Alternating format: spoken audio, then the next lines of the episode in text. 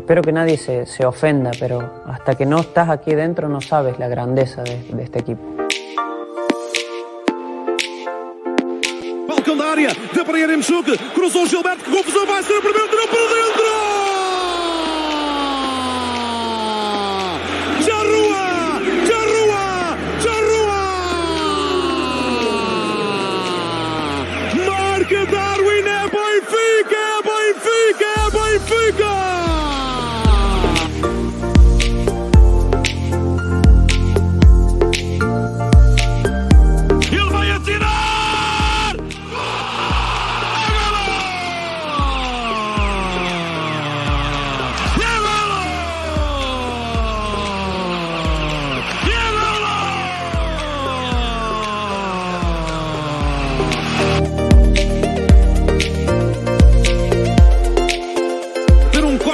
Absolutamente fenomenal da parte de Otamendi. Vai errar, fez para o golo, a chapelada tirou para dentro!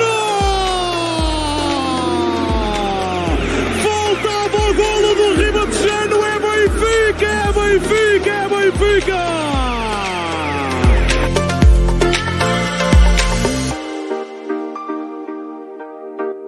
Só nós sentimos isso.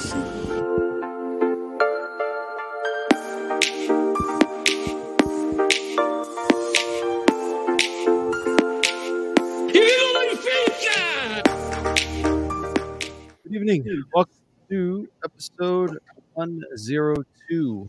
Darwin the Lion Tamer is the title for tonight.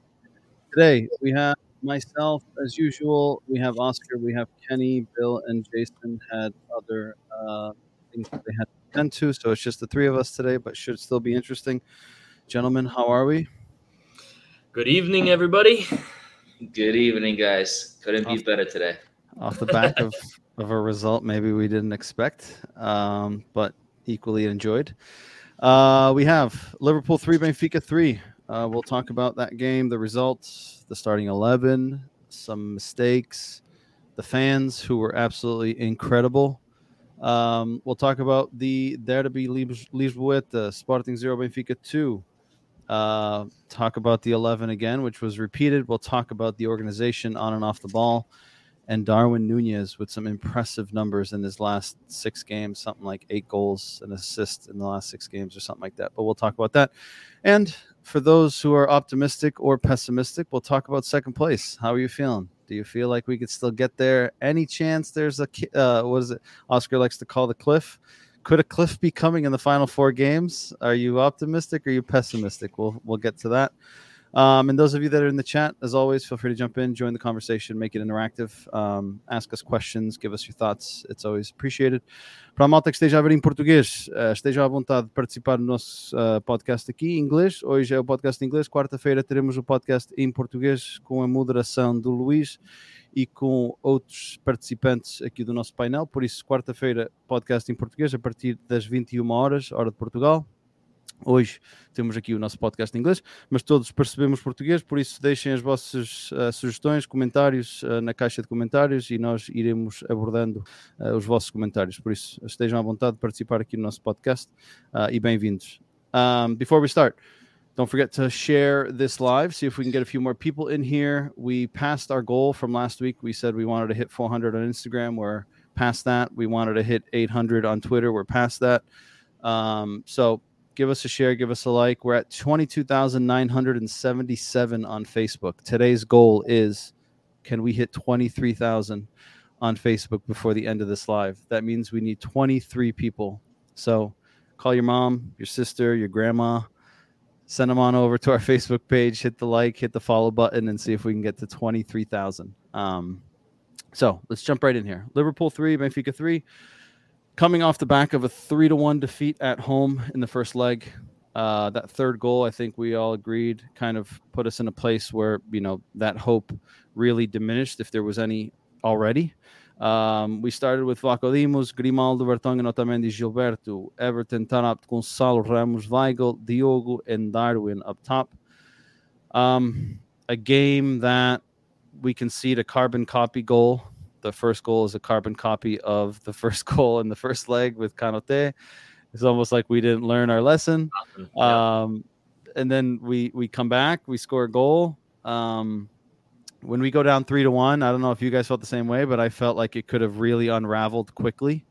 Um, somehow, surprisingly, the team went and got another uh, kind of uh, injection of energy and, and was able to pull it back three to three. And I must be honest that if Darwin hits that volley and it goes in in the 80th minute, that Alisson pulls an amazing save off of, those last 10 minutes could have been really interesting. Um, Yeah. So, Oscar, I'm going to start with you. What are your thoughts on on that game? Um, and in the whole, right? I know that we talked about before the game about Liverpool's uh, starting eleven. Obviously, they had kind of a thought process on the City game that they won the weekend at the weekend.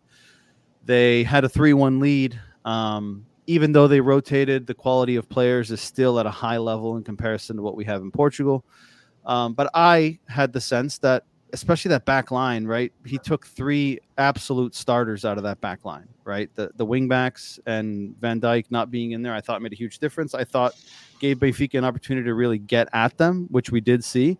Mhm. Um, but I also can be realistic and say that if Benfica had scored a 4 3, that, right, there's guys on the bench that could have come in and, and really closed it down. So while we can dream a little bit that, right, we could have had it, we were right there. I feel like if Liverpool had to put it in another gear, they could have.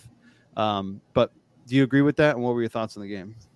I mean, I don't. How many subs can you make? Because at that time, you already had four subs before the 80th minute uh, volley by Darwin. So I don't know. He probably had one more left. He had one more sub, yeah. Yeah. But So- like he's got guys like Van Dijk on the bench. He's got some talent on the bench that he could bring in.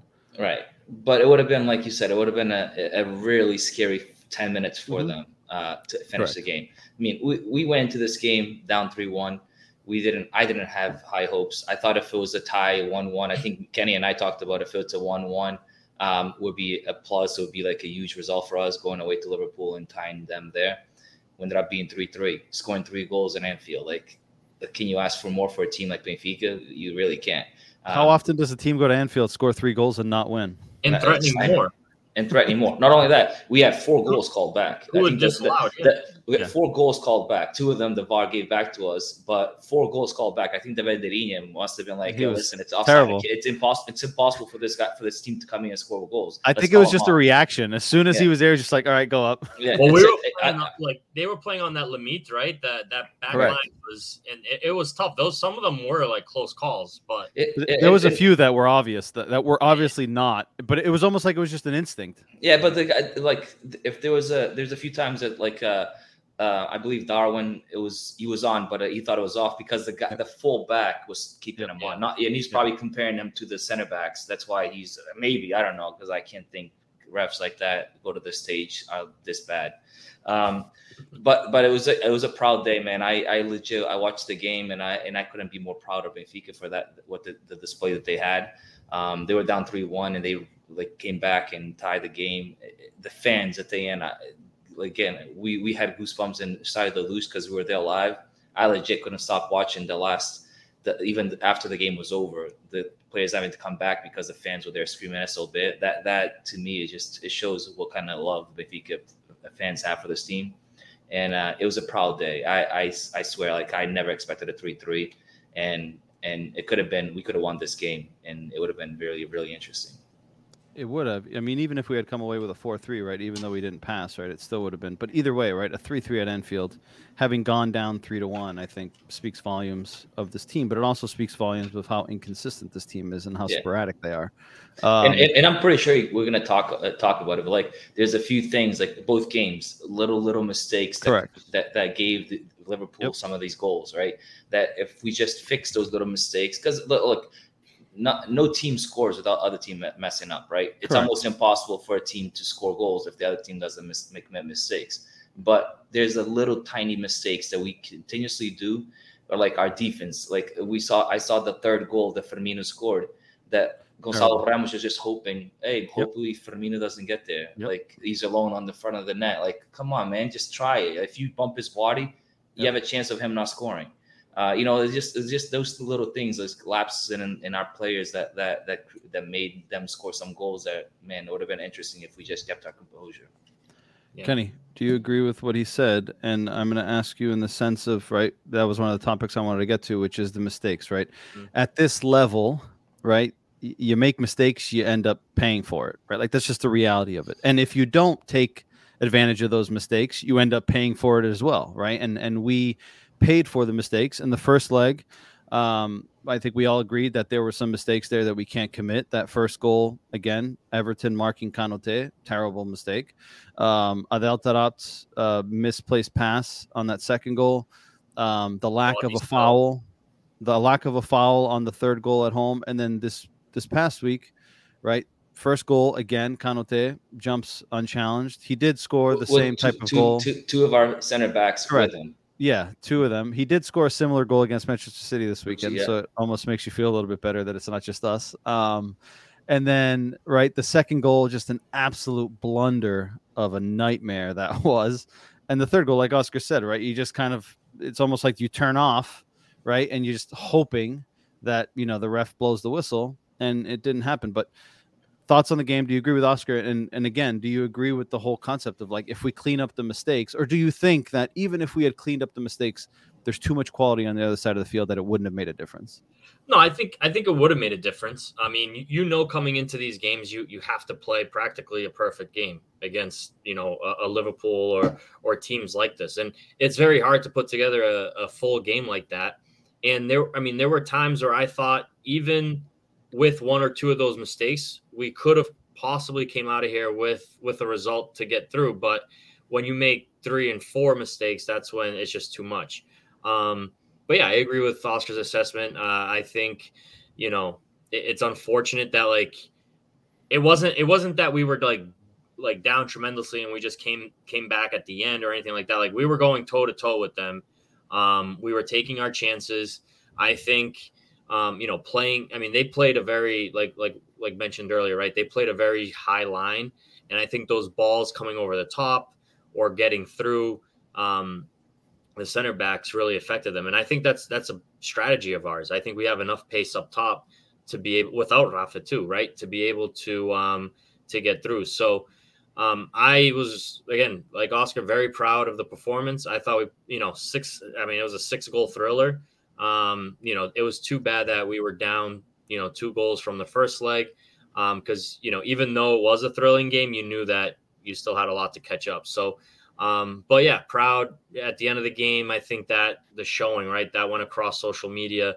Um, the fans at the stadium, you know, everyone was talking about it. I think we we put in a good uh, performance in Champions League this year, and you know, I, I wish that we had played like this in the league all season long, because I think we have, you know, I don't want to say like this was like at full potential, but I mean, if we can score three goals away at Anfield, I mean, how could we not have done better performance in the league? And we can we can blame it on the refs and blame it on the the league itself, but it's it's just one of those things. But yeah, it was a great game. I was I was super happy with with the outcome. Um, and yeah, it is what it is. Do you think that Rafa would have made a difference, or do you think it would have changed our game plan? Although I don't think that Diogo Gonçalves really added any value, so I would I'd be inclined to say that he would have made a significant difference. But Diogo also gives a different element defensively, right? He offensively he was useless, but defensively, as we saw also this weekend, he at least helps defend a little bit more, and he's he's got a little bit more uh, uh, discipline when it comes to defending. But do you think Rafa would have made a significant difference to give us that Yeah. nudge? I, I, I think so. I, I mean, even even Rafa in a bad day, like he he's he's due for one good run or one good burst or one good play that that can result in a goal or or change. You know, it, it just can change. You mean you can see it. You put him into space just like Darwin, and that's our game plan. I thought our game plan was getting those balls over the top or putting players into space. And with Rafa, another threat on on the wing, I mean, I think it would have absolutely made a made a difference. Now, would have resulted in, you know, you know, turning over the leg, probably not. But uh, you know, we could have probably, you know, maybe came out with a victory rather than a tie. I, I agree. I think I think Rafa would have added to the to this performance. I you know, I'm not sure what's wrong with Rafa. To be honest with you, I I I I, I see uh, comments saying that he's uh discomfort or some muscle ish, issues. I'm hoping it's not a PC situation. So, bem, vamos a isso. But uh, but I think but I but I think uh, I think he would have added to the to the to Benfica's doing better. I think he he like Kenny said, one or two bursts that he has per game. Like the first game, the the goal we scored, I believe it was a, uh, one of his runs that assisted it. So uh, yep. I, I think I think we're he was he would be due for a few a few good runs, especially with the space that we had in the in the back line that Liverpool gave us. Um, yeah. You know, they, they they were pushed up way up, and and I think I, this is what, and maybe we'll get this later, but like this is where I give credit to Verissimo. He adjusted Benfica's team or the players or the players the pieces he has to his availability. Right, he adjusted that those pieces to play in his favor like Darwin wouldn't be the player that he is today if we had the ball 70% of the time. Right. I, this is only my, my view. I think Darwin, like you said, Kenny, uh, Darwin with the team that we play with like having 30, 40% of possession benefits Darwin because he has space in the back right? He has space to run at players. We have we saw the goal against Sporting. We'll get to it too. But like that's almost the same thing. We had the goal the goal against Liverpool João Mario uh, basically almost uh, touches it, but really doesn't touch it, and then Darwin just bursts speed and behind the defense scores it.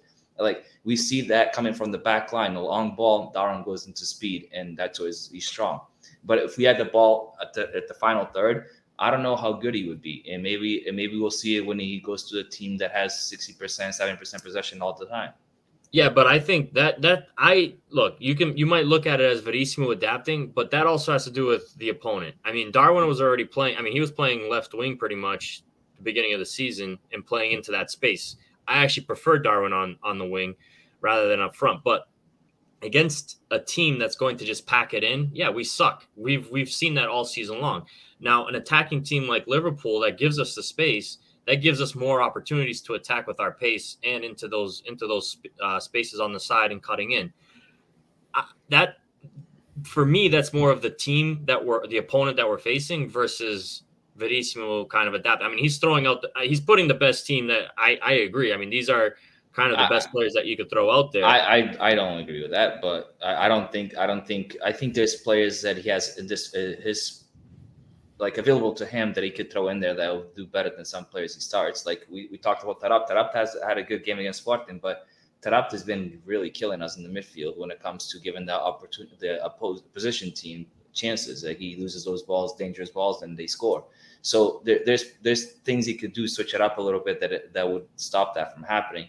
Like Diogo Gonçalves, we've been talking about Diogo Gonçalves. We have João Mari that plays both midfield and the wing, right? He knows how to play that both positions. He's been coming in great. I think he's been coming in and, and, and changing the game to the positive. Yeah. So what's going on there? Like, how come he's not given more time playing? That's like, and the thing is, with with João Mario playing as a, a, triangle in the middle, even if he plays that up in Weigl, right? At that triangle, João Mario can move to the right. Ramos and Darwin can go up top. It, it could be, it could be, a, it can a lot of op, uh, like pieces that can be moved around to benefit Benfica that that that doesn't happen with Diogo Gonçalves. That's I agree. I, I I think the João Mari thing is kind of the the wild card question. I don't know what's going on there. Um, but I can also see that you know Taarabt gives us more of that that through ball, that that creative pass to the to the forward versus João Mario. I think more in possession with teams that are packed in. I think João Mario can hold and possess the ball and distribute along the sides, whereas Taarabt is more of like when we have enough space, he can kind of thread the needle where he needs to. I mean, yes, he gets caught. We all know that he's he, he's not an accurate as accurate as we want. He he makes mistakes, but I think that's that's my thought process as to why Taarabt's been playing so much is against like a Liverpool. He's got more more chances of getting that ball through um, where needed because he's got more space to do so. But yeah, I mean, I, I would agree that João Mari. I don't know what's going on there. That's that's kind of the the weird question. That's I expect. I actually expected João Mario to play in in Liverpool just because he gives us more uh, ball control, right? Like he's he gives the team the ability to come out playing, keep the ball, let the team catch up. Um, or like you said, right? Taarabt is more guns blazing. Like we get it, he turns and goes, right? Like and, and out of ten passes, correct. Yeah, and it's not effective when a, a team that's packed in. Taarabt's useless. Exactly. useless. Yeah. And and the thing is is that when the thing is is like you guys said, out of 10 passes that he makes, 9 of them end up uh you know unbalancing the team defensively right? Because you get Mhm. picked in transition and now you're screwed which happened to us in the first game. Um thoughts on the inclusion of Diogo in that starting 11 over you know some of the other options? Like you guys said he could have moved darwin left he could have put Yaremchuk up top um, you know, he had João Mario on the bench. João Mario's played out more wide, not as a winger, but he's played wider in a in a midfield three. He did it at Sporting. He did it at Benfica already. The national Um, team and Euros. As on the national team, right? So, uh, were you guys surprised? Because I was extremely surprised that Diogo was in that eleven. Yeah, I I I mean he hasn't played, right? He doesn't have many minutes. It's not like he's been coming off the bench either. I would have done that, right? I would have put Darwin on the wing and played uh Yaremchuk up top. Um, so it was definitely a surprise to not only Liverpool, but even after in, in Sparta, uh, yeah, against Sporting, he played in there too. So. I, I think I think there he was trying to hold, see how Liverpool is going to come out, and I think like we talked at the beginning, Diogo Gonçalves offers more defensively, and that would that would kind of like if you put Yaremchuk, Darwin, and Ramos at the same lineup, you you're going all out attacking. We need to go all out attacking, but I think you wanted to kind of feel out Liverpool a little bit and before you make that move. Maybe that's But he also he also said in the press conference after that he was surprised that uh who plays on that side? Trent Alex- uh, Alexander Arnold. He Yeah. plays on that side. Yeah. So he did say after that he was surprised that he didn't start. So that, like you said, Kenny, it could have been the mind or Oscar that it could have been the mindset of right, like we're trying to hold that guy, and Correct. it didn't end up being that guy. So Right. it ended up kind of, you know, working against you because he didn't end up really doing anything offensively. I don't really remember him. There's not really a play that stands out to me that he did anything, whether it was offensively or defensively.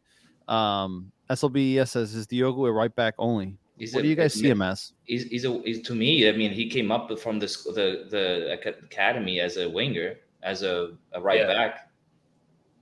Yeah, Yeah. but then he played as a, a He's a uh, yeah a winger, like you said, and then he played a wing back. Right, I I agree with you. I think he's more of a, a winger, an offensive type player. But I think him having played at wing back gave him characteristics that he didn't have. But I mean, the fact that like he's still not able to get in as a right back, having played there last year, right? Like I think speaks volumes, right? Like André Almeida will play there before he does. I I've said it before. I don't I don't see him being a player at Benfica's level. I, I I I agree with that. At the moment, I definitely don't. But yeah, I mean, Yeah, he did. but have, you- but- his but breakout guys- season was at Famalicão as a winger. And you guys, you guys remember this this last year when uh, when uh, Jesus was coaching and he put him as the, the back five as a wing back.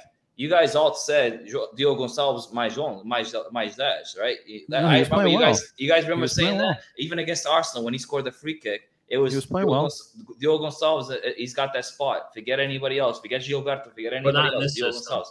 Right, No. right. This system is not for him. That's what I mean. Like we we have to adapt the pieces that we have to a system that we have. Currently, we have a four back, and Diogo Gonçalves is not a right back. He's not right. He's a wing back. So if you have a three centrais, he's a wing back. That's part. And like Grimaldo, Grimaldo benefits being a, a wing back as well. Even though Grimaldo's been is experienced player, he's not a young kid. He can adapt, right? Diogo Gonçalves cannot. but I mean, he, the last two chances he got was playing in an advanced position, and he really didn't have an impact in the game. Right, Yeah. but if, if you play him once in the in the in the blue moon, Fair. then obviously you're not going to come in and, and be the superstar that you. If you play Fair. consistently, you obviously you have a you, you have that going for you. And if I'm count, he showed he showed some class. He showed what he could do because he was the main guy that playing all the time. I would I would loan him out. I mean, the kid's still young, right? I, Yeah. what, what is he like in his early twenties? I'd I would loan him out and, and put him in a system that that benefits him and see if he can. 25. Eh, you know, you know what he reminds me of? Jota. You know, he, he reminds me of Jota. He comes in in the blue moon to, to play, and then and then he's skill. Jota's and got more skill. I- Yeah, I think but we Jota's all more well, we said the same thing about Jota. That was Yeah. saying, that we're saying right now about Diogo Gonçalves. And then he look, he goes and plays consistently, and he's a superstar. But again, there's different. I wouldn't say superstar. he- That's what they say. That Celtic is saying that he, they want him no matter what. He's, Yeah, he's, he's correct. their main guy. He could come correct back. but there's there's a completely different element of uh expectation right like the the jersey weight the jersey you know air quotes weighs more the expectation is different there's a lot more pressure right like with all due respect to Celtic, right? Like one of the biggest clubs in Europe, right? One of the most historic clubs in Europe. But I'm sorry, but one, the Scottish league isn't as competitive, and and I think that speaks volumes because the Portuguese league isn't very competitive either. Portuguese But- I also think that this the Scottish league isn't very competitive, and two, I don't think that you know the level of expectation on a Celtic is going to be the same level of expectation on a Benfica. That's just my opinion, and with all due respect to Scottish football and, Oh, and but Celtic, y- but that's yeah. the way I see it. you you just have to uh, think of one thing: the fans, Scottish fans, are probably more I get that. diehard fans than Benfica fans. Well, they're probably the same.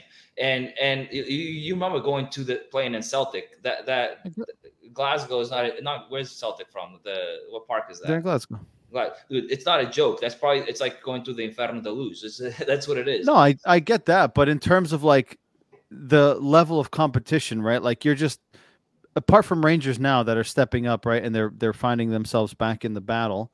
But for years, right, they went into administration and they were out of the the Scottish Premier League. But like the level of like Celtic should go into every game to like expected to win, right? Like it's always been like a one horse race for the most part, except when you know Rangers was competitive and then they went down and now they're back. But I don't know. I, it'll be interesting to see if Jota stays because the rumor is that he he's inclined to stay and get himself a chance next season. Um, it'd be interesting to see if he stays, if he's able to take advantage of it, or if he ends up being another guy that gets a chance, doesn't really hold on to it, or isn't able to show his worth, and then ends up leaving and going somewhere and becomes irrelevant. I hope that's not the case, but I don't know. I get the sense that that might be the, the path that he may be on, but I, I hope I'm wrong because he's Portuguese, he's young, he's from the the Seychelles, and it would be good to see him. I, I, stand. I mean, I know we're we're trying. I don't know if we're comparing the two, but I think Jota is a completely different player than I agree. Charles. I agree. Jota's more. He's definitely more skillful. Definitely more like one on one. Yep. Diogo doesn't have the one on one type of skill that. No. that Wait, wait, wait, wait. What, what, but we, I'm, what I'm trying, I'm comparing them because of what we said about each other. We said the exact same thing we're saying right now with Diogo Gonçalves. Their We said about path. Jotas. Okay. No, we, okay. we yeah, said, yeah. we said that's how I'm comparing them. I'm not comparing them who does a step over more better than the other one. I'm I'm comparing them like like we talked exactly about the same Jota. Caralejado that doesn't do this. That sucks when he comes in. It doesn't take a chance. His chances doesn't grab him. Like that's exactly what we're saying about Diogo Jota, uh, Diogo Gonçalves. The same thing. He comes in, doesn't grab his chances, doesn't impress. Exact same thing. And then he goes away and he impresses, just like he did in Famalicão. He impressed in Famalicão. That's why he got him back.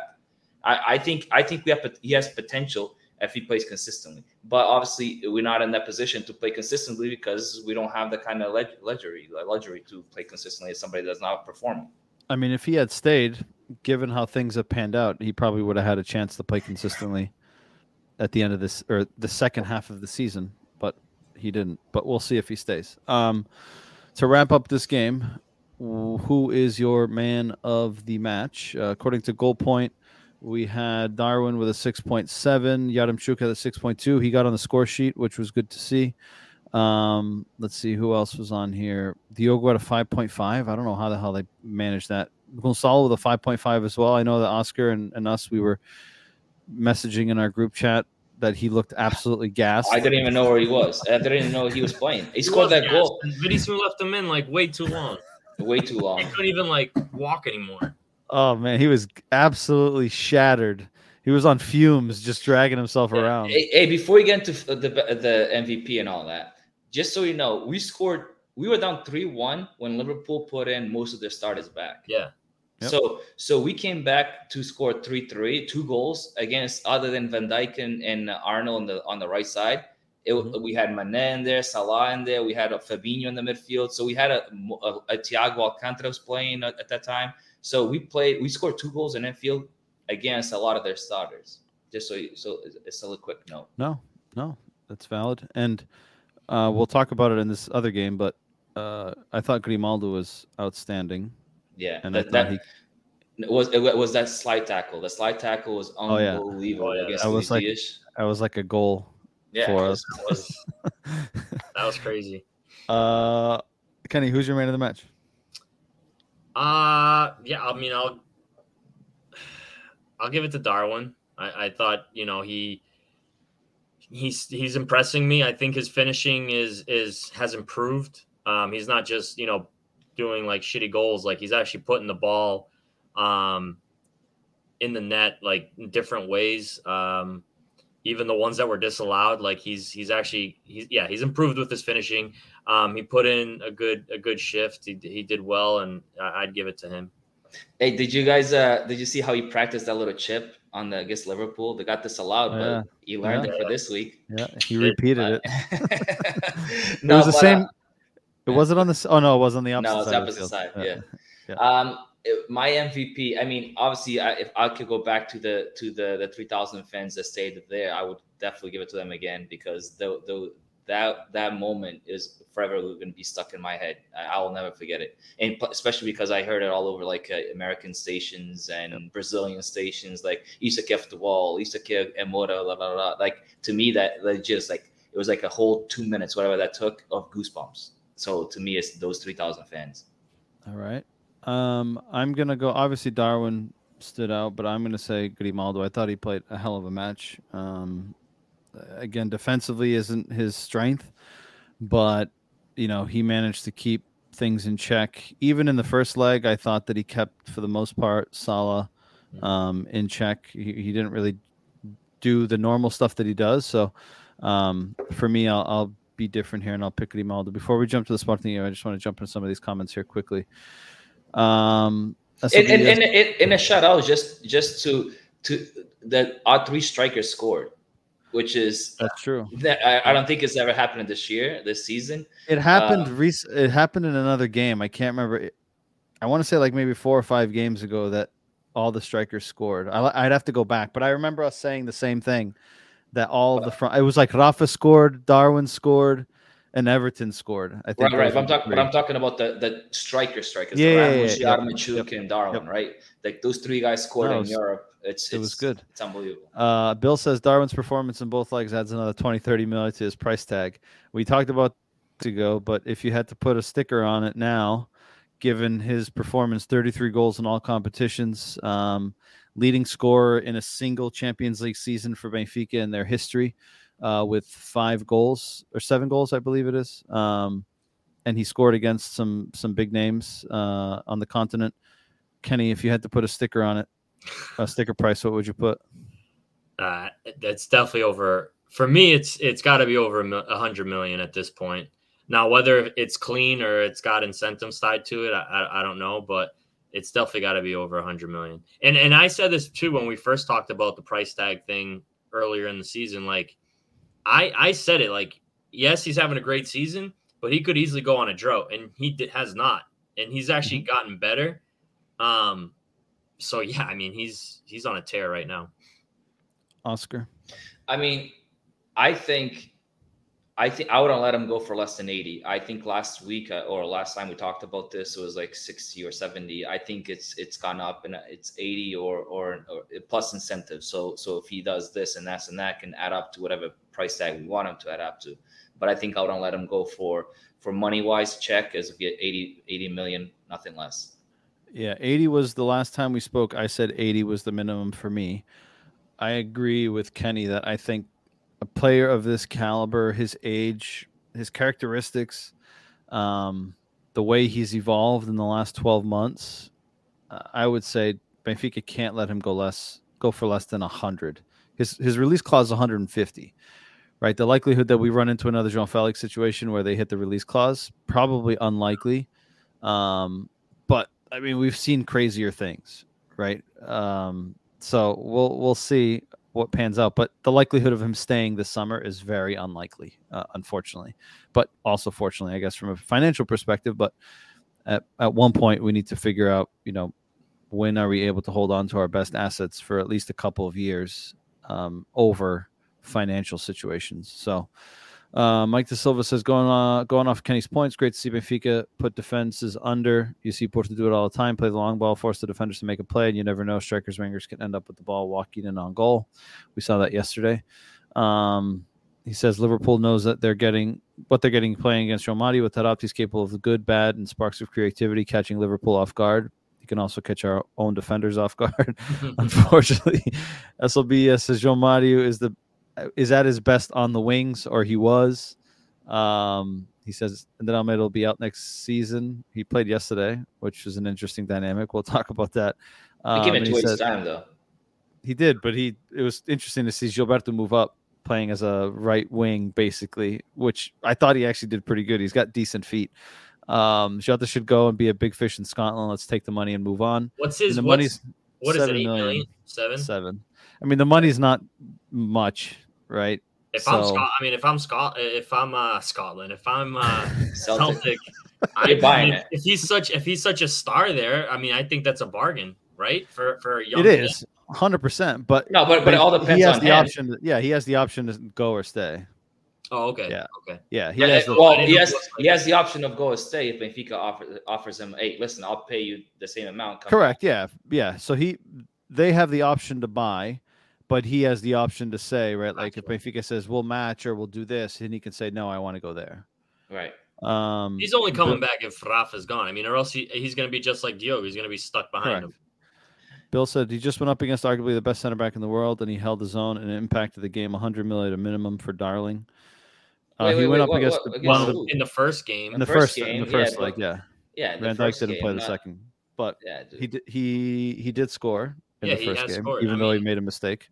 Um, but he did play well in the first game, I thought as well. well, like you said, Mike, he's he's scored against top top clubs. Correct. I mean, Ajax, no- Bayern, Barcelona, Yeah. uh, Liverpool, right? Like it's not like he's scoring against you know, you know, like a team in a country that you know The isn't very competitive, yeah, yeah, yeah. right? Metalist Kharkiv, or like you know, I guess that's a terrible choice given the current situation in Ukraine. So I apologize for that. I wasn't trying to be a dick, um, but like again, a team that's you know lower, Dnipro, right? Like uh, just a lower team that like you know you would expect him. So last year, his first champ or his first goal for Benfica was against uh, Legia po- Lech, Lech Poznan, right? Mm. The Polish team, right? He scored a hat trick, right? So The headers. yeah, so he, I mean, he scored against some some big names, um, which I think also in itself adds adds some weight to to the numbers that he has. So we move on. Sporting zero, Benfica two in a game that once again Darwin is uh, on front and center. Uh, starting eleven was the same that we saw in Anfield. Uh, no changes, which surprised me a little bit, if I'm going to be honest.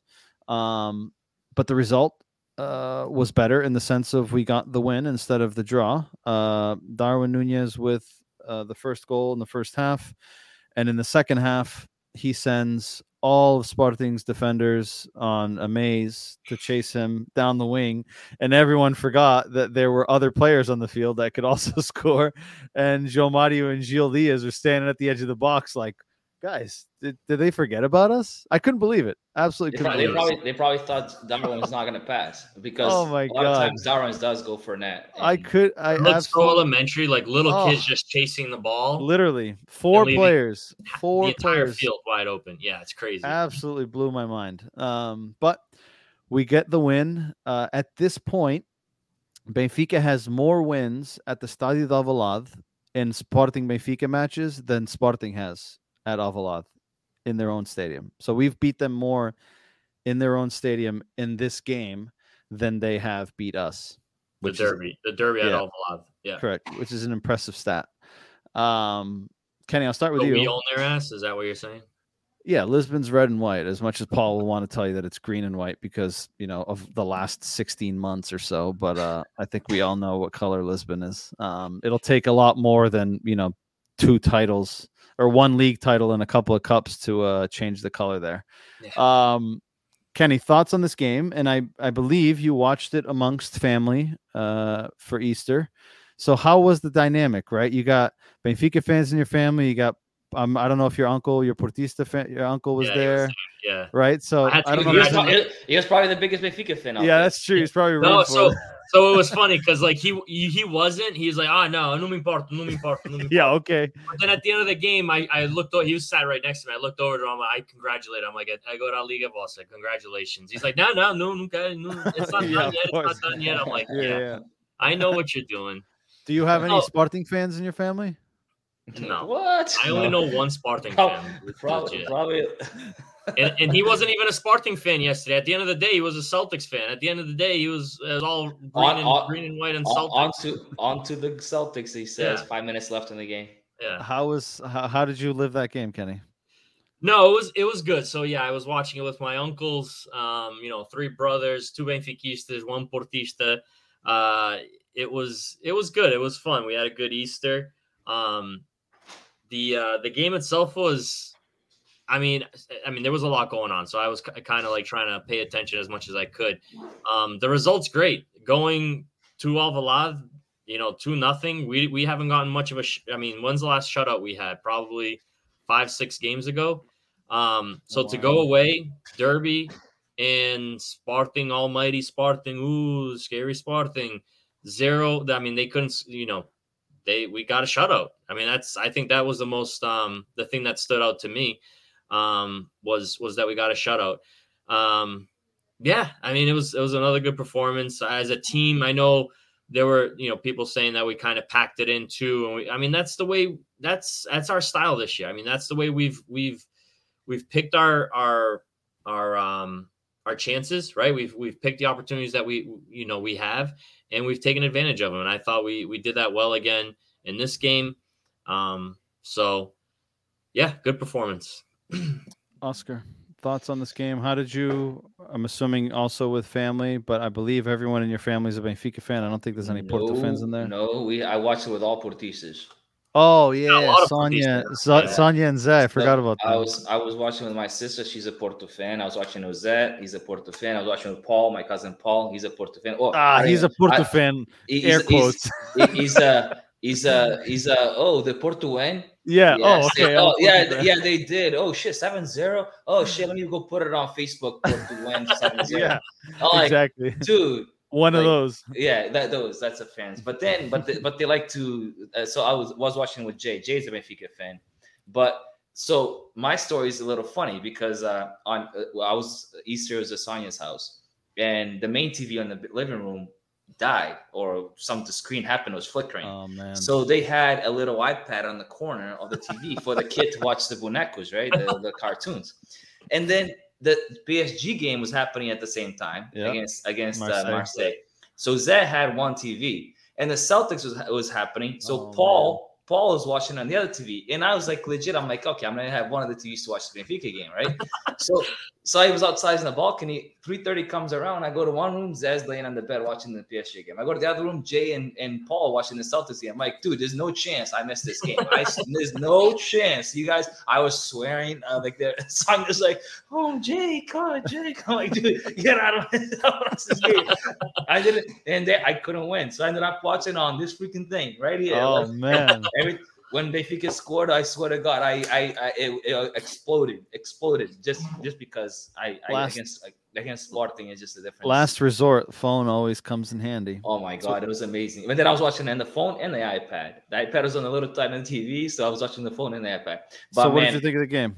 it was I, I I was it was impressive. I think uh, it, and we seem to always want to like shit on Verissimo because of substitutions and all that. But I think technical, the, his tactics against um, uh, Amorim won that game. Right, he gave him the ball, so we had like sixty something percent possession com- uh, compared to thirty something. Right, so he gave him the ball, and we played to our advantage. We played to the counter attack. We played compact defending and attacking as a team. So we created more chances. I don't think I, I remember one chance from Sporting was the crossbar because of a bad clearance that we had by by Diogo Gonçalves. Right, he headed a ball when it was uh, right to the player. Right, uh, and then other than that, we had Pote. I think uh, had one time he, he, turned in the middle of He the, the turned, backs, and and, Odysseas the, and. Odysseas was right there, so I didn't even touch the ball. So to me, it was like it was a complete domination when it comes to to we didn't give him any chances. We scored our chances when he could have scored another one because the, the Everton shot that came wide by the post. I'm like, dude, if that's that's a golazo any other day, Yeah. and it just went wide. So it was it was a deserved win, and plus the I don't know if you guys saw it, but the the refs now giving three two red cards, possibly three, is a joke. And if we have VAR in Portugal, then it's it's then forget it. Just get rid of it because it's not it's useless against Benfica. Unfortunately, we've seen this all season long. Um, I'm surprised. I know we talked about it before the game that I felt like if there was going to be any controversial calls, they would have gone in Benfica's favor, given the fact that it would have benefited Porto if Sporting dropped points. Um, but I'm also equally surprised at the fact that Fabio Verissimo, I don't know if you guys have seen pictures, but he's an avid Sporting fan. There's pictures of him in the Sporting clock many years ago before he became a referee in Sporting apparel and giving the finger to the other fans and stuff like that. So uh, that's why they call him Fabio Verissimo. Um, but I was very surprised that there wasn't a controversial call there to you know help Sporting. Um, but again, there was there was missed calls there, which were the red card. I mean, how, how's the how's the like the step? I mean, in the- the the the, The Coates one, the- 100. Yeah, He didn't, like, but Coates the Coates one, Taarabt got a red card earlier in the season for the same. I know thing. exact same thing. Right? So so Uh, so so why the not? Sarabia one, the Sarabia one. uh, But the worst thing is Coates doesn't even get a yellow card for that Yeah. stomp. Like Right. he didn't even get a card, let alone a red card. Um, Kenny, I wanted to jump on what Oscar said, right, about Verissimo because we had gone back and forth on it in chat, and I wanted to make sure that we didn't um, you know, splurge in the chat and, and leave it for here. And and I think this is an interesting conversation for those of you who are watching, um, and even after the fact, if you're if you're watching it after or uh, listening, um, you know, feel free to jump in and, and add your thoughts in the comments after the fact because we do read them and, and we do like to engage in the conversation. But right, Oscar says that Oscar's, I guess, question uh, that he raised earlier was that Verissimo's doing a good job, right? He's improved the team in certain aspects. There's players that are playing with a little bit more confidence. While I can agree that there's some players that look more comfortable in the system, there's a few players that look better than they did with JJ. And there's a lot of things that play into that, right? Tactics play into it, emotionally plays into it, confidence plays into it. Um, I will also say that off the back of a 3 3 in Anfield, given the amount that the team ran, I was very surprised by the way they performed yesterday, right? Like they ran their socks off at Anfield. It would have been so easy for them to come into this game and be an absolute layup, right? Just dragging ass, tired legs, psychologically, right? And I think the draw gave them the confidence. The fact that it was Nelson Verissimo's birthday, could it have been an emotional boost for them, right? To give him something, possibly. Um, but do you agree with Oscar's take that overall, like he's doing a good job, or or do you not see it the same Well, way, or is what- it half and half?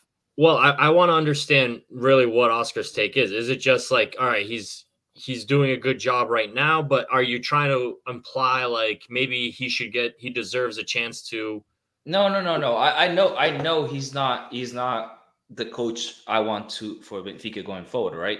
But I'm saying we have to give credit where credit is due, and and what he picked up Benfica on in shambles, right? Like we Benfica was when they lost uh, Verissimo, when they lost uh, the center back. Benfica basically didn't know how to fix the system. They didn't know how what, how to adjust in order to come back to, to winning the winning column, right? So I think Verissimo took a little while. It took a, it took him Yeah. conceding a lot of goals, but it's got him. It's got the team united. I think the team feels. I feel like they're they're very compact and united as a team. I see the the the the. Um, almost like the commodity like, like they used to have back when they were champions you know what i mean like celebrating with each other like that kind of thing is what i'm feeling right now in the last few games especially is is i see benfica being a united team in the locker room and uh and and i give i have to give credit to verissimo i saw the Bastidores, you know, with a video that they Yep. do the, the for the Mhm. sporting game Yep. and I saw in the locker room, like the, the I, I don't know if they do it for the cameraman, but you could see, you could see the how how they are with each other. The coach, they they were bowing to the coach at the end. I don't know if you guys saw that, like uh, seen the video celebrate. Yeah, but guys, go watch it because they're bowing to Nelson Verissimo. That means a lot. Like when you see that that that th- those players respect him like that, you have to give credit to the coach. That's what I'm doing. So I so I will agree that he has he picked up the pieces and he's doing the best he can with pieces that he has and and putting together some sort of I mean champ, the Champions League run was great. I I give him 100% credit for what he did against Ajax and what he did um, with Liverpool. And despite losing, you know, losing to Liverpool, right? Losing the leg to Liverpool, probably some of the best soccer we've played all season. Yep. But I still think that he he doesn't read the game.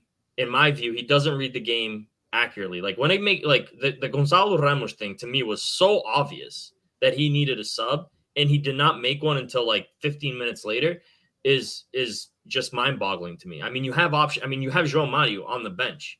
Like, make make the sub. Put anybody right. It's not like I mean, yeah, Rafa was out, but like he had options, and and it, it's just like, and he does. I mean, he hasn't been as bad, but he's just made some boneheaded like substitutions, especially in the beginning.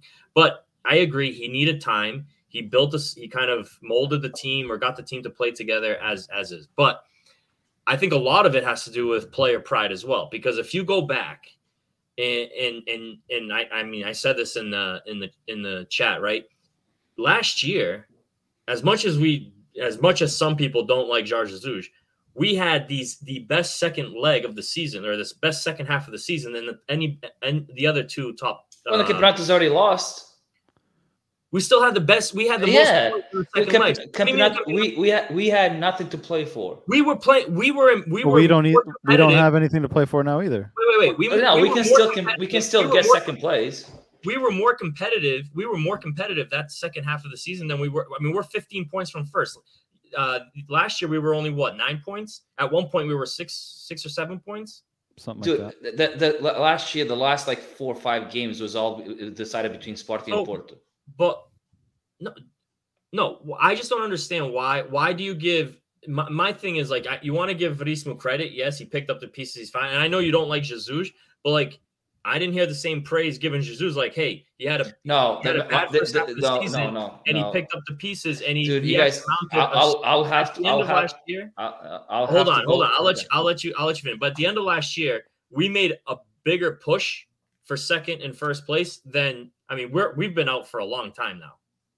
And I mean, Mike, check, Mike check, I know Mike, one of your Mike, things uh, is that we still have a chance for second. I don't think we have a chance for can, second. Can, can you can you I, is it fast? Can you no? you can the, go. You can go now. Right, no, you, no, no, no. I'm not going to talk. Look up the how how far we were off on the second last half of the season last year compared to this year. Um, but let, let me just points. We're 15 points right now. I know right? we're uh, out, out of no, we're 12 out of first, right? Out of first, but but we've been 12 out of first for, for many months already. So like uh, that's that's a reality. Like we are finished not, uh last year we finished not uh, well finished so last year we, we had we had 67 points porto wait 21 22 no it's last year last year we finished nine points out of first place right but how when do we lose that because we we beat sporting when they were already champions and the last game sporting didn't count for sporting we we won but they didn't they they already were champions two jornadas before the end of the season and we beat sport we be sport. All right. So my rebuttal. This is in, and I've said it many times. What's Verissimo? What did Verissimo like? Verissimo came into this team in shambles, right? Just like Bruno Lage, and I give Bruno Lage a lot of credit because he came into a team in shambles and carried them to be champions. They were at that point they were only seven points behind, and he, he was able able to rebuttal and go back into first place, right? So I give Lage the most credit out of all the coaches in my lifetime because what he did on that first season. He came in to replace to replace uh, Vitória, right? So can I can I just say one thing there though? What? Just one thing. As much as you give him credit for that season, how come people don't give him shit for the following season? He lost seven point lead. Right? He no, no. opposite. And he got fired. Right. But was it was it was it, I mean we no. we might not we now probably know that maybe the coach had more to do with it, but it could have also been like he struck gold with João Mario. I mean, I'm sorry, with uh João Felix, and and not so much the second season when he was no, gone. but we dude, he lost a seven point lead. No, but we, that's we, all. No, no, but but I give I give credit to the way he did it. Right, he came in, picked the team up in shambles, and won the campeonato. Verissimo came in, picked up the team in shambles, and is doing is now getting the team adjusted. But he had no choice players to bring in. Uh, he didn't have choice on what players to like that he likes doesn't like. He basically had to play with what he had, right? He had to play with what was available to him. So to me, I give credit because he has to adjust to somebody else's team. That's fair, right? So so I give him credit. Jesus did not. Jesus played with a team that he bought. And uh, fine, he had a, a, good second a second half run, but that's a team that you picked that you wasted a lot of money on to build. So that's your team. So you have that's kind of expected for you to do that with a team that you built. Verissimo did not build this team. He had to uh, uh, put those pieces that he had no control of getting and, and playing the way they're playing right now. So I give him credit. Yeah, but Jesus also, I don't know, I don't know the the stats, but I think Jesus had more points through the Primera Volta than than Verissimo has right now. If I, I don't know the exact Dude, numbers, but I'm pretty sure Yeah, Jesus like- only had two losses and one tie. no, no. but No, what was it? Was is it? I think it was one tie and two. Yeah, one tie, two losses in the first half, and Verissimo already has like three losses and two ties. I think this half. He's All got right. more. Verissimo's got more losses since Verissimo took over. He's got And take the Porto game out of it if you want, because I guess I get the Porto game was like his. For, like, yeah. take, if you want to take that out of it, take it out of it. He lost to Sporting in the Taça da Liga. He lost to Gil Vicente in the Campeonato. He lost to Braga in the Campeonato, and Liverpool. So he's got four losses, all right, but, not but counting the Porto game. right, And but Jesus had how many in the first half? dude, He had two the- losses. the- He had the- the- Sporting. He He had had Moreira, Sporting. he had, he had Moreirense, Moreirense. or, Porti, or Portimonense, Portimonense, whatever, Portimonense. Portimonense. Portimonense. Sporting That, and was Porto. probably uh, robado. So And Porto. Right, Um, but, but but Kenny, I'm not I'm not talking about I'm not talking about Jesus. Like I, I'm giving credit to Verissimo because he basically picked up a team that wasn't his when it was in shambles. It was like the Balneari was falling apart. Like the, the fans were uh, booing in Lenços Brancos all over the place. He picked up a team like that. He picked up a team where we thought the same thing that happened to Sporting with the fans going into the locker room was going to happen to us. That's how he picked up a team, right? So so I give him credit because he united everything back together. He put all the pieces together, and fair, and that's and, to, and to, that's why I'm giving him credit. I'm not saying he's the future of our of our club, but he did a lot of work to get the team to where we are right now, going to to Anfield and scoring three goals in time against Liverpool, beating going to, away to Sporting and Alvalade and beating them 2-0, not giving them a chance to to win. And we can see the commodity, you can see how all united they are. That's a credit to the coach. That has to come from the back uh, from the the Balneario. that okay. So that point, that specific point is fine. I agree with that. I, I agree that taking a team that's not in it, which which Benfica at that point in time was not in it. They were not a unit. We we talked about this. I agree, but I just don't think that like the re- it's not result like it's not. It didn't directly affect the results. Like I think if if Jesus had kept going through the through the season, despite what was going on, I still think Jesus could have seen the same type of results throughout the The- rest of the season. Jesus lost the locker room. That's big difference. And yeah, uh, for him to get back to locker room, it would be uh, uh, don't say, don't blame Pizzi. Don't talk about Pizzi because he lost the locker room as a whole. He locked the locker room. All right, Pizzi was a voice, but he lost the locker room. For the for all the players to walk away from him is because he lost the locker room. And right? the minute Pizzi left the team, this team also started playing better too. We right, but you guys also that. but you guys also blamed Andre Almeida and Rafa. So what's what's happening? Why So is if- it what?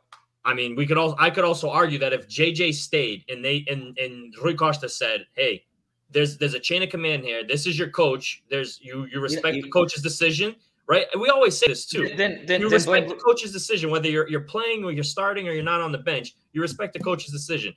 If Rui Costa had decided to stay with Jesus, in my opinion, and and kick and and Pizzi was left the team like he did, I still think you you see the same type of result that you, you, do don't- you, now. I, you that's We don't- we won't know, uh, we, we, we won't know that we don't know that but but for, for, it means a lot when you lose a locker room it means a lot a lot of coaches mo, like 99% of the coaches when they lose locker room they get fired because they Oh yeah, lost a I would say room. hundred percent. yeah I, I Um, agree. I agree. just- but Yeah. Just to crunch some numbers here.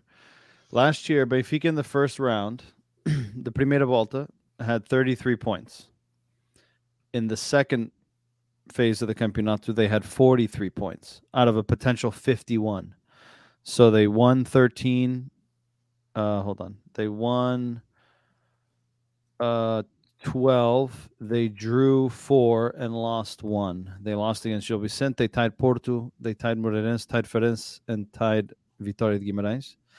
in the, Sporting, the la- last four games of the season who they play and how they the results Benfica's last four were tied Porto, beat Nacional, beat Sporting, beat Vitória de Guimarães.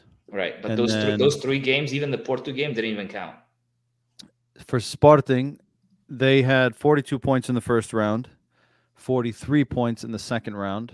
Same exact as Benfica, 13 wins or 12 wins, four draws, one loss. Their one their one loss came against Benfica, and their last four, they beat Rio Ave, beat Boavista, lost to Benfica, and beat Marítimo. Right So, uh, points wise, we both achieved 43 points in the second half. Um, but Benfica was 10 points better in the second half of the season than they were in the first. So we recovered more points in comparison to what we had uh, prior to that. So, um, yeah, I Yeah, I- no, wh- wh- how, how far were we from second place? from second place we were four points, From Porto. And And we, what are we right now? We're right six. now We're six from we- Sporting. from six, yeah, six from Sporting, but technically it's seven because they have the No, no, the you know. How they they have, have the an advantage. They Why? do because they scored three away goals. I thought the way goal didn't matter. We had to score two goals there to tie it up. So the tiebreaker is head to head. We beat them, they beat us. Second tiebreaker is goals scored between the two, which is even. Third tiebreaker is goals scored um, in the away. So Sporting scored three, we only scored two. So they have the tiebreaker against us. Man, I was I was hoping that it was goal difference right now. No, no, it's it's different. Like no the chance. Portuguese league, the Portuguese league is different from everyone else, right? Because England, for example, is goal difference overall. Doesn't matter head to head or whatever. And Benfica right now has a plus forty six. Sporting has a plus thirty nine. So we'd have the differential, but we don't. So we need them to drop points in three of their last four games, which leads us to the next topic. But before we get into that, I wanted to get your thoughts on man of the match for uh, yesterday's game. I think I started with uh, who did I start with last time? Kenny, Oscar. I'll start with you. Yeah, I think that this game is definitely going to be Darwin. I uh, I he just changed the game. One a goal and assist. Um, he has he had the Spartan defense in shambles. Uh, he he deserves it 100%. Darwin. Goal point gives Darwin eight point two. Um, let's see, Grimaldo with a 6.7, Odysseas 7.2. I'm Surprised you guys haven't said anything about him. Um, off the bench, Gil Dias with a 5.8. I think he deserves like a 7.5 because he put the dagger in him. But I know that we were all hoping that he would have laid it off. Oh my God! I was hoping let it go, let it go, let it go. Pass it to João Mario, man. Oh man, how how how how much do you think he kind of like gained confidence off every time he touched the ball? They were booing him. Oh, uh, absolutely, He absolutely. I think- They, I guess they, they made a thing too, right? That he was celebrating after that goal. He did celebrate, yeah. Yeah, when he ran, he ran after, he Yeah. ran after Gil Dias. Yeah. Yeah. How, Celebrating. Yeah. how does that how does that make Sportinguistas I feel? mean, not to forget, for those that might not remember, he was also part of the Portus Formação, so I'm not sure if he's a childhood Sporting fan. But he made his career at Sporting. João Moutinho Well- made his career at Sporting 2 and Porto, and who do you think he, you're right? Like, who do you think? Quaresma was launched at Sporting, and he's a Porto big fan. Porto right? fan now. so, uh, you know, you never know where those the bloodline runs Yeah. um, from their from their youth. Uh, SLBES says the players did lodge in. I have no doubt that they buried him just like the players buried JJ and Rui Vitoria. So, sounds We- like he's watching like it on a. We don't on like a bit of a delay. We, but we don't like we don't like that analysis here, or at least some of us don't. Some of us don't know. I can see the I can see the smoke coming out of Oscar's ears. Kenny, who's your who's your man of the match? I mean, how can you argue against Darwin? But I mean, you brought up all these sayers. I mean, this has been a hot topic between us. Um, Yeah. I mean, let's. I, I think he made two big saves too in this game that probably could have, you know, switched the game. What was the second one?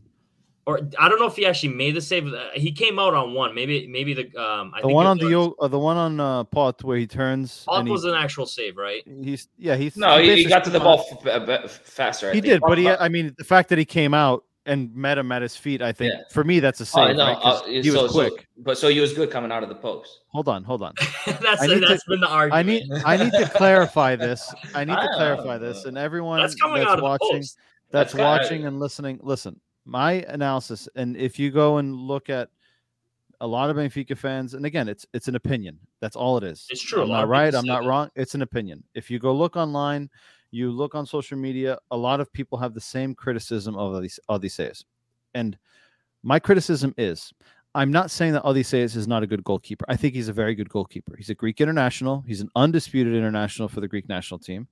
Um, I think that he's grown and evolved a lot in the last two years. I think JJ putting him on the bench over Helton Leite, I think lit a fire under his ass, which forced him to kind of be better.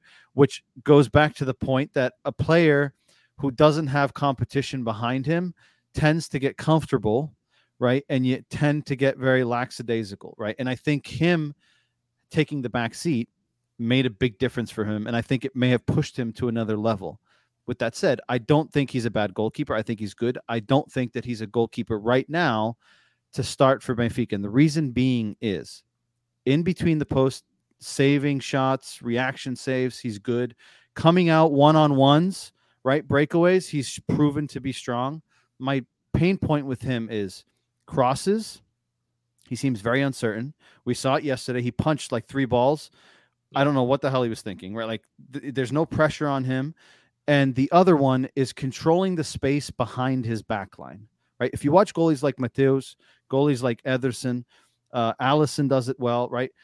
The defenders play high, but the goalkeeper's almost like a sweeper keeper. Neuer, for example, right? Ball gets played over the top, the goalie's off his line, makes it difficult. You have to really pick that pass. And Odyssey is, in my perspective, and many others, he doesn't do that well enough to allow that defenders, the defenders, to have that confidence that either they're going to play a pinpoint pass and they're going to beat us over the top, or my goalkeeper is going to be there to sweep it up. And that's my pain point. Can that be learned? 100%, right? He's not old. You can learn that. Goalkeepers mm-hmm. don't peak till, you know, some of them 30, 31, 32. But that for me, that's my pain point. And, that, and when I say coming out of the post, that's what I'm referring to. His his inability to to to control the space behind his defenders, but coming out one on ones like he did it against Liverpool, right? He did it Yeah. again this weekend. Like he's proven to be really good at that. My pain point is crosses into the box and controlling the space behind the back line. Now I'll pass it to you guys, and hopefully I've All right, clarified so- myself enough. No, you didn't clarify yourself because Okay, your okay. analogy sucks. So, so That wasn't so even he- an analogy. whatever it was, whatever your your theory about how analysis. bad he sucks. My analysis. yeah. because because you you you kind of said this is your exact words. He f- Yep. he's fucking awful coming out of the post, right? Which Correct. is a lie, a hundred percent a lie. He's he's But- probably his weakest point, but not he's awful. Like awful But is my- like is putting Biggie in that. That's awful. But like but coming out of the post is what I was just trying to explain. Coming out of the post can be Right. a, a, a wide range of things, but Right, that's right. what I'm so focused on. so no so next podcast we're gonna have a, a thing saying we're gonna ana- analyze every single goal that Benfica conceded this season, all right? And we're gonna go see how many are because of him coming out bad out of the post, meaning crosses that he misread, you know, the ball comes up comes over the defense that he misjudged the coming out. That's when we're gonna. So let's let's make that. That's gonna be an, a, a no, and I'll and I'll, make, I'll do my hold on, hold on. So don't don't don't just don't. be just because hold on just because he's not good at controlling space behind the back line or he's not good at handling crosses into the box doesn't mean that they all turn into goals right, but we have to we have to kind of say Taarabt, the- Taarabt can't pick a pass nine out of ten times they don't all turn into goals I against know, us. I know, but we have to like, like for us to say it's he's awful at this, but we find we, we, we so you can't look at the goal you can't just look at the yeah, goals You, you you're gonna have to say, analyze okay, every well, single game. I, I get it, but then but then we, then every single defender you're gonna say eh, like every time they lose a ball, like uh, even though they're horrible, we have to look at the the goals that we that because of that that bad horrible pass that we can we get we concede on. So we have to kind of see where is uh, Vaco's fault in this season. How many goals have we conceded? Points that we've lost because of his mistakes. Can I? I don't- Can I ahead. add to Oscar's? Can I add to Oscar's point? So, one thing I'll say, right, and and you, you did find it, it clarifying, right? Because when I, to me, when you were saying out Correct. of the posts, I was That's not thinking like one on one coming out of the post. I think he's actually Awesome been he's one been of at the really good He's he's been really good Just ask, ask, ask Salah. All the all the most memorable saves that I can think of are all him coming out, blocking the angle, and making saves. correct I think what you're saying too, I think has an effect. And what I think Oscar was trying to also explain is that what when he gets caught, and I know we, you brought this up on, uh, I think it was the Liverpool game. He gets caught out of position when a Taarabt bad pass out of nowhere, right? It, it it gets intercepted or it get like something happens where we lose the ball quickly, uh, un, unexcusably, where Vlachodimos is like out of position already, where he wasn't expecting us to lose a ball, and then he gets caught in a bad position. So it's not his fault that he's in a bad position. It's it's something that we did in the midfield. I mean, you can look at I mean, you can look at it potato potato, right? I mean, yeah but correct and again it's it's an opinion right like it's an opinion. it's an- and you're and I've read I've read many player scout Correct. reports on uh, Vla- Vlaco and they all say the same thing that Yep. The the fora dos postes. It's not. It's não é bom. not as whatever. strong as uh, well, Not as strong he's, suits. he's not a strong suit. Like, Correct. when, No, but and that's not, fair, and that's fair bad. to say. He's not Correct. bad. He's just not as strong as suit, Correct. which And which that- is like a lot. A lot of players excel in their feet. Like Ederson is Yes. great with his feet, Correct. right? So so in his his is like inside the post. He, he he's good at like uh, of uh, inside those those those, those posts, right? Correct. But like he's not bad coming out. He's just not as I- strong as suit. So I we will. can't. I will correct myself in my Thank you. statement. I was that. I was hot in the moment, and I didn't necessarily mean it the way I wrote it.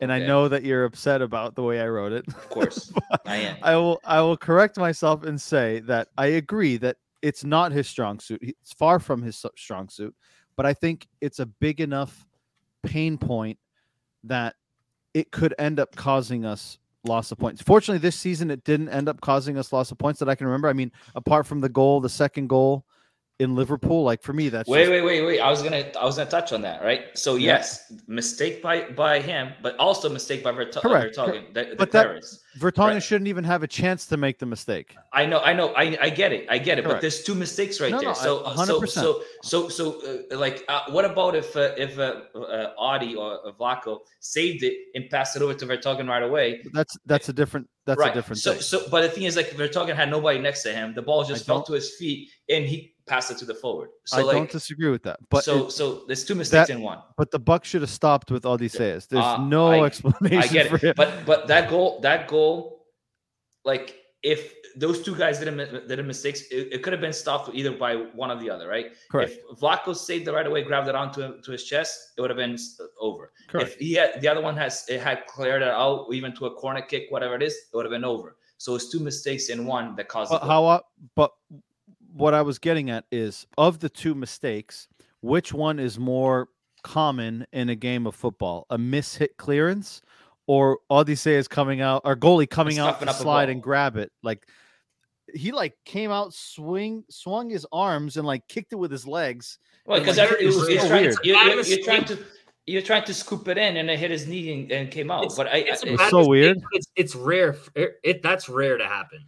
Yeah, Agreed, that's what I'm saying. And, and actually, and if you think about it, like if you see Audi, he grabs onto the ball pretty well when a ball He comes. does. He does, not He give up a lot of He, does, rebounds. he doesn't give a lot of He doesn't. rebounds. So so that's that's like I- That's what like, I'm saying. But that that mistake is less common, right? A mishit clearance you see more often. Like the way he Yeah, gave yeah. up that rebound was like Yeah, I could I couldn't believe it happened. I was like, this can't Yeah. be real life. Right, and it's right. funny that that happened because like we were literally in the middle of the conversation, Literally. and then that happened, and I had to like shut up. But yeah, I but- agree but- with you guys. No, but Bad that, mistake, that's, that, but it's that has that has nothing Correct. to, like there's No. nothing to do to do with Mikey's uh, weakest point. Correct, 'cause he- correct. That, that's a, that's just one of his strong suits. Is is coming out uh, like grabbing onto the balls and like Correct, that. correct. But that, what Mikey is trying to say that its uh, weakest points is balls come and reading the reading the Correct. air and all that and Yes. the, the air behind him. So like so I get that and I and I agree. So if you if you give Audi from uh, on the all skills like from on his feet he's like a seven on his uh, inside the post he's like a nine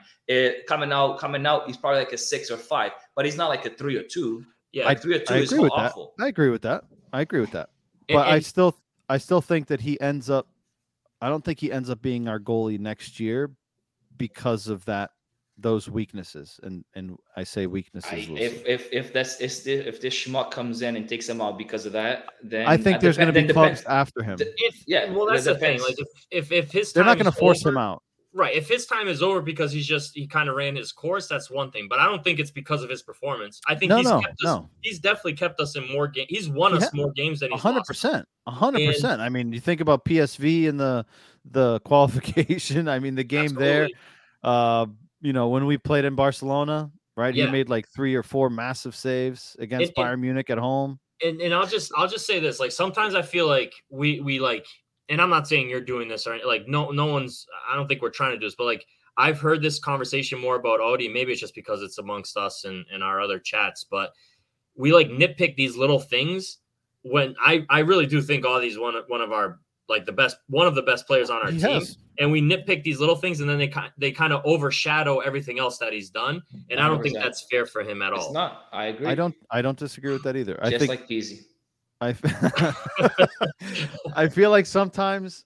I- I don't know. Maybe that's just me, but like when we have a good player, I feel like my expectation goes even higher, right? And like I said, like I think Audi is good in the grand scheme of things. The last two years, he's probably been our top three, easy, easy, maybe top two consistently.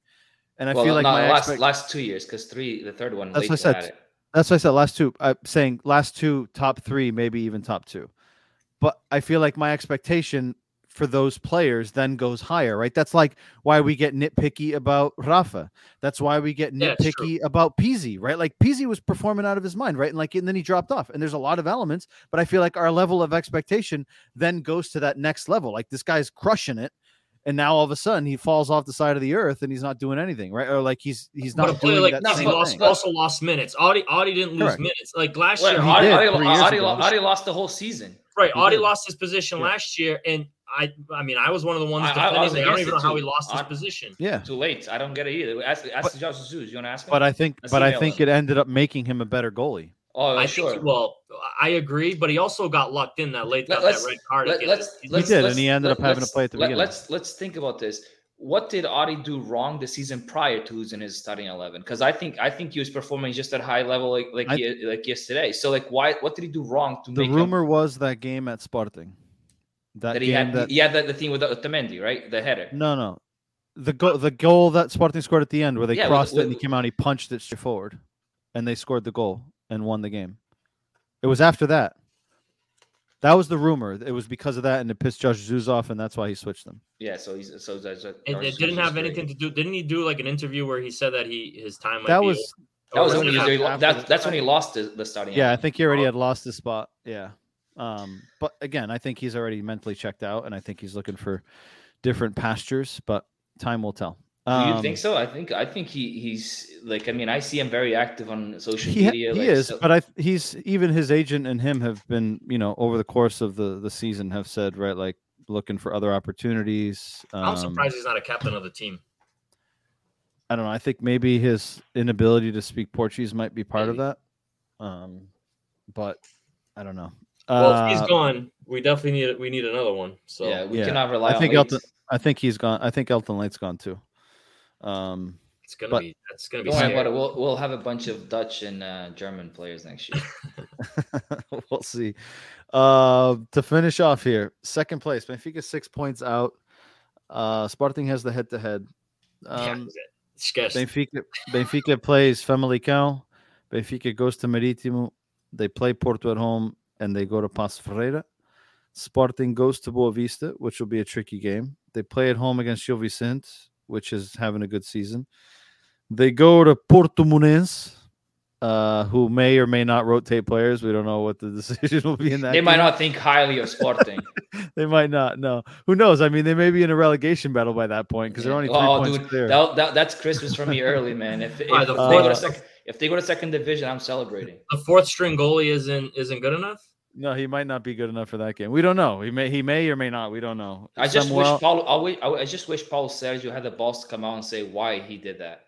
Samuel, Samuel had a yellow card since the 14th jornada, and he rested him this weekend because he didn't want him to get suspended for the next For, game. uh, He went, I- he went 16 games on a yellow card suspension potentially, and against Porto, he decides that he you might know, not. It's too risky. he, might get a yellow card. Let's Yeah. put him. Let's go get the fourth goalie, not even the second or the third one. Yeah, let, let's risk him against against missing a game against Porto, but then Yeah, yeah. Um, so they play Por- at Portimonense and they play Santa Clara at home um, in the last game. So in terms of schedule, I would say that Benfica is just theoretically easier, right? Family Famalicão is currently 13th, but they're also three points clear of the relegation zone, so they're they're down there. Maritimo is seventh, so they're comfortable. They're not going up or down.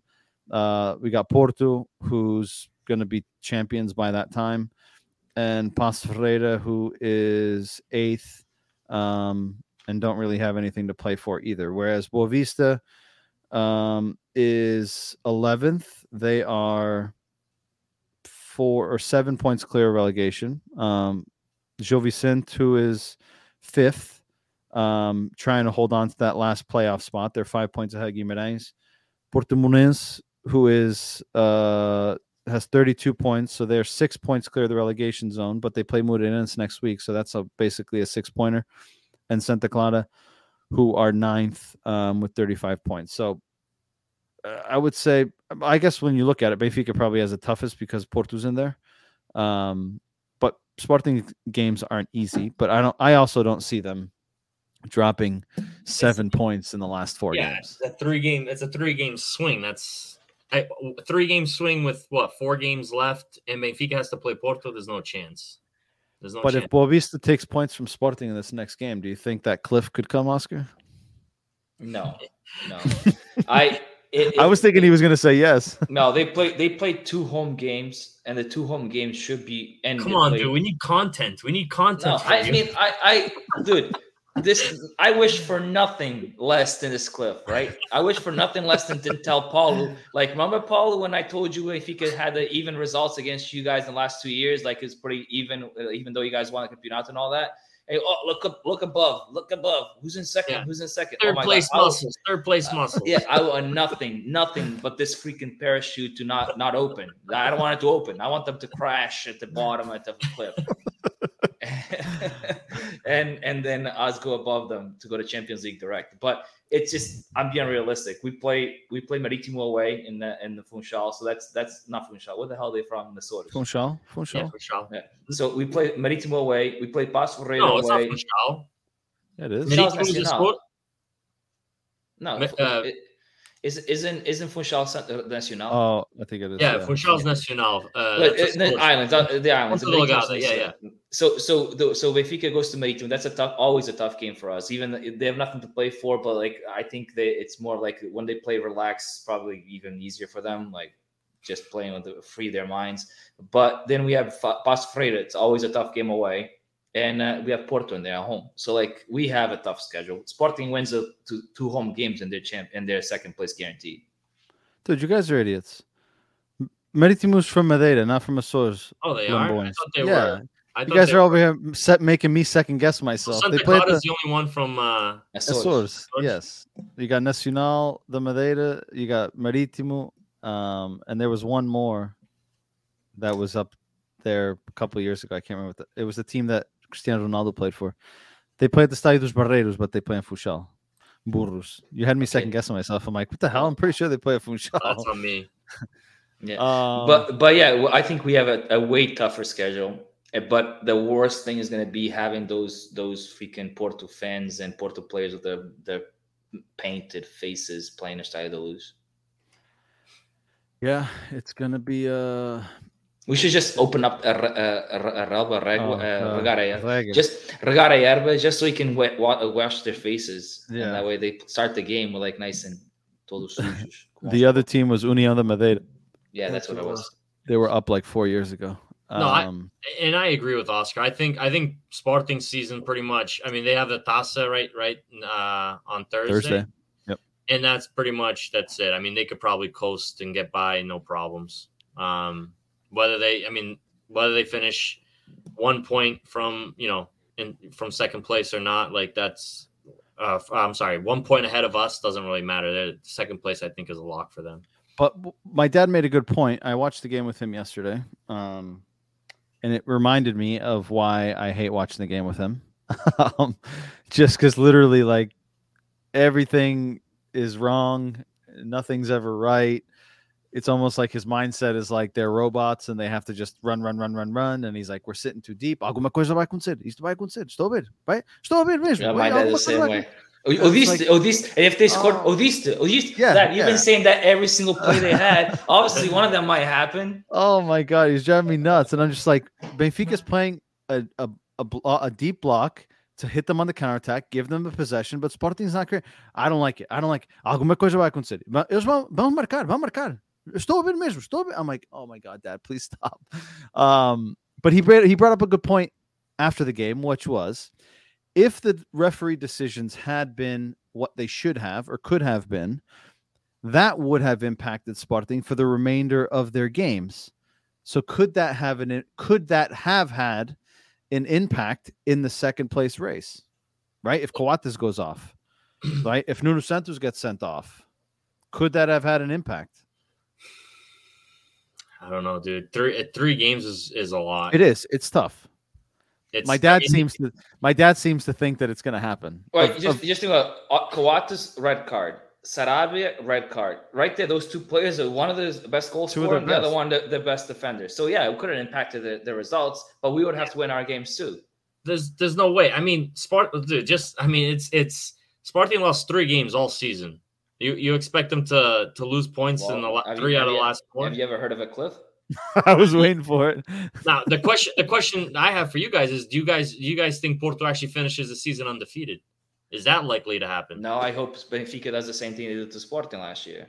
Unfortunately, I I think they uh, lose after they've sealed the the the league. They they'll lose a game. Just like Sporting did last year. I don't think they will. I, dude, we've seen some crazy shit this year, and if anything, Benfica will get a tie against them at home, even though it won't mean anything to them. I just don't see. I just see them getting enough calls in their uh, direction to be able to, you know, save themselves. Right? They're chasing this record. And I don't see anyone getting in their way. I mean, again, to the point Not where even, you have not even VARs or where you have a soccer team that goes to your stadium and plays players that haven't been starters most of the season and their excuse is that that's not you know our campeonato we need to focus on the other games that are more like absolutely mind-blowing and they beat us and started to lose. So like, how, how do you how do you go to start to lose and, and play your strong eleven to beat Correct. that team, and then go to Dragão like, oh yeah, we cannot beat them anyway, That- so let's go. that's what i'm saying right like the fact that we've seen things like that like i can't wrap my head around the idea that they're not if push comes to shove and things get difficult and i see the only game that's going to be difficult could be the benfica game at home.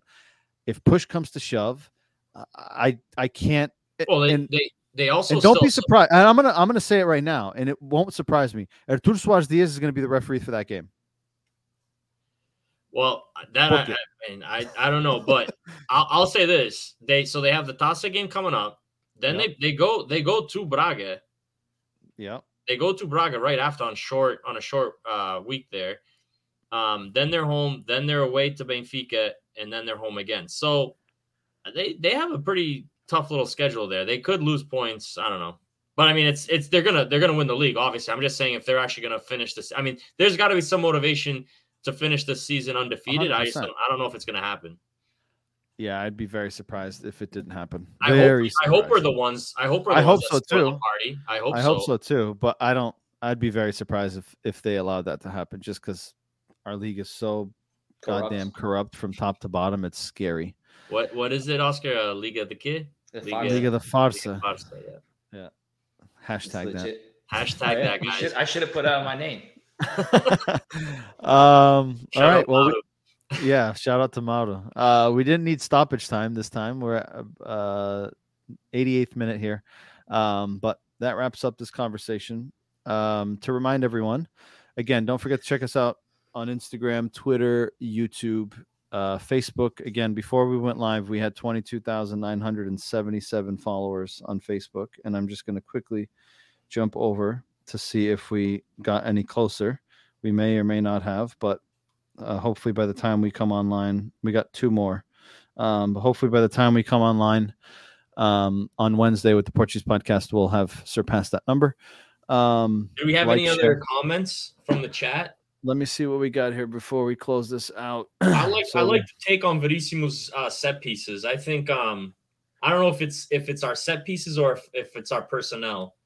Yeah, that- SLBS says set pieces are bad, especially with a very experienced defense. I agree. And again, Verissimo was the set piece specialist under Bruno Lage, right? And like the fact that like we just concede Yeah, it's a good when we have set pieces, I don't feel confident that we're going to score on them. And when we have set pieces against us, I get nervous because I feel like we're always going to concede off of them. So it's a pain in the ass. Um, SLBS says Darwin's just happens to be sitting on a huge hot streak. Hey, let's hope that he keeps Ride sitting it. on Let's it ride for, it. for the yeah, rest of ride the it to the millions. Let's go Seriously, into the World Cup and more. Jesuin No, I, I don't. I don't want to. I Not at the World want to, Cup, I, not at I want him to like kind of get a sprain before the World no, Cup. I want him to get a world, hit the World Cup. Run. Well, he won't be there anymore. He won't be at Benfica anymore. I know. So be get a sprain right last game for Benfica. Um, Jesuino says Darwin 150 milhões. I hope so.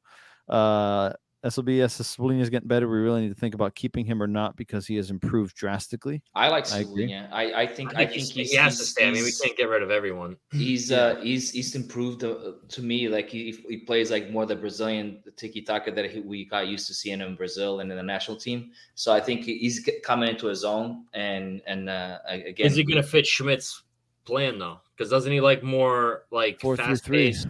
Yeah, He does. He does, and he likes like very direct uh, and and Everton's quick more of a pace, pause uh, play. wingers. Yeah. right right. But but if you if you look if you look in PSV, they they have fast fast w- w- wingers, right? But I think they they have a few Brazilians there. Oh no, it's Ajax. A- it's Ajax that Ajax. has a that Brazilian guy on the side. Antony. Like Antony, Yeah. yeah. But I mean, PSV's got got uh, Madueke, the English kid, who's like super fast. Yeah, Um, they got Bruma, and speaking of PSV, they beat Ajax this weekend for the Super Cup or for the Taça um, to win it. So now that he's Schmidt's got got, titles now. another title, he's got the Austrian league, but now he's got the Taça in, in the Netherlands. So hopefully that He's going to get the trouble in, in Portugal. his criteria. Um, we got Love Audi. We won't get anyone better for the money we spent. I It's agree. possible as well. I Who, who were when when when we were talking about getting a goalie this beginning of this preseason when Jorge Jesus, who are the who were we talking about? Some English guy from England. It was like a I man, I, I can't I can't don't remember, remember. his name, but he was like he ended up being a freaking like a English? potato. Eh, well, I don't know if he's playing in England, but I don't know if he's English. I I forget the team he's playing for.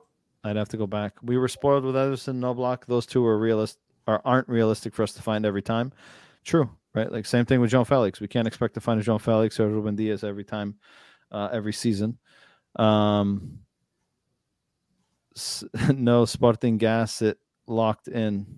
I'm assuming he says Sporting's going to blow it. I'm We'll assuming see. that's what he said. Cynthia says Sporting's going to Sporting. Hopefully. Sporting do- does what Sporting does, right? Which is. Uh, let's hope. Um, SLB says top four have been settled for about a month, and we need to worry about strengthening our midfield and backup for wingers. Audie's the last player we need to worry about. I don't totally agree. disagree. Don't disagree with that. I don't disagree, but I think I think this this year's transfer market is going to be more about we're going to have to sell to to to to gain money, Correct. not about whether like a player is good or bad. It's it's we we got to hit a like 150 million. We need and the players with market are going to be the oh these the Darwins. Those are the guys that are going to get us there. The Rafes, unfortunately. Yep. Yeah, I agree. Yeah, but then we're gonna, what are we gonna do? Keep the trash? Could keep the stuff to play, the, No.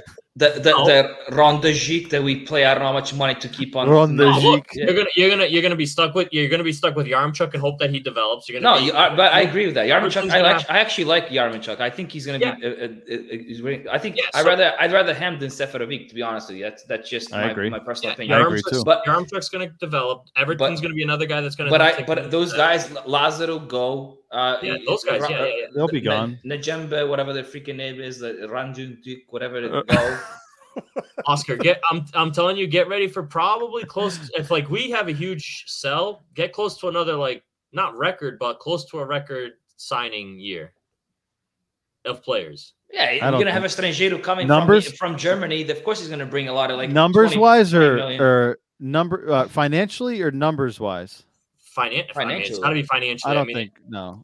no. Buying wise, I don't think. I Dude, think we'll, s- we're going to sell high, we- but we're going to buy players, but lower transfer Dude, fees. I dude, Mike, if we There's sell, no- if we there's no sell, if we sell, as low yeah, what, what, what are you, what are you gonna buy? Uh, Like, you're gonna go to Brazil and purchase everybody for three million? No, I think Benfica is going to focus a lot more on the internal market.